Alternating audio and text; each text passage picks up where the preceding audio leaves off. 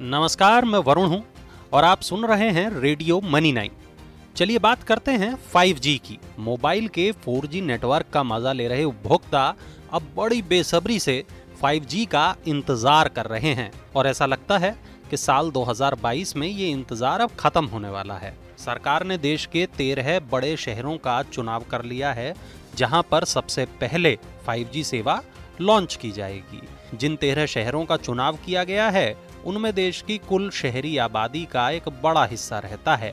इन तेरह शहरों में देश की चारों मेट्रो सिटी यानी दिल्ली, मुंबई, कोलकाता और चेन्नई शामिल हैं। इसके अलावा गुरुग्राम, चंडीगढ़, लखनऊ, पुणे, बेंगलुरु, जामनगर, अहमदाबाद, गांधीनगर और हैदराबाद भी शामिल हैं। दूरसंचार विभाग ने सोमवार को ही ये साफ कर दिया कि दो हज़ार बाईस में देश में फाइव जी सेवा को लॉन्च कर दिया जाएगा। जिन तेरह शहरों को दो हज़ार बाईस में फाइव जी सेवा लॉन्च करने के लिए चुना गया है वहां पर टेलीकॉम कंपनियां पहले ही ट्रायल के तौर पर फाइव जी सेवा को टेस्ट कर रही हैं और साथ में टेलीकॉम कंपनियों के पास पूरी तरह से सेवा शुरू करने के लिए पर्याप्त इंफ्रास्ट्रक्चर भी है। लॉन्च के बाद अगर फाइव जी सेवा सफल होती है तो इन शहरों की जनसंख्या में तेजी से इस सेवा का विस्तार हो सकता है जिससे टेलीकॉम कंपनियों को फायदा होगा।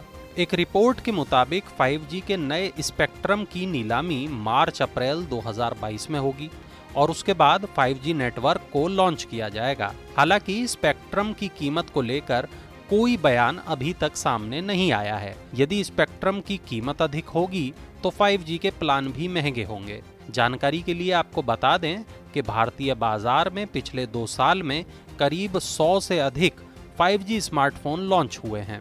इसके अलावा अन्य फाइव जी डिवाइस भी बाजार में मौजूद हैं। अब बस इंतजार है तो केवल फाइव जी की लॉन्चिंग का। उम्मीद है ये जो जानकारी थी, ये जो खबर थी, आपको ज़रूर पसंद आई होगी और ये रिपोर्ट आपके लिए तैयार की है हमारे साथी गगन राव पाटिल ने। ऐसी ही अन्य खबरों के लिए यूट्यूब पर मनी नाइन के चैनल को सब्सक्राइब करना बिल्कुल ना भूलें और सुनते रहिए रेडियो मनी नाइन।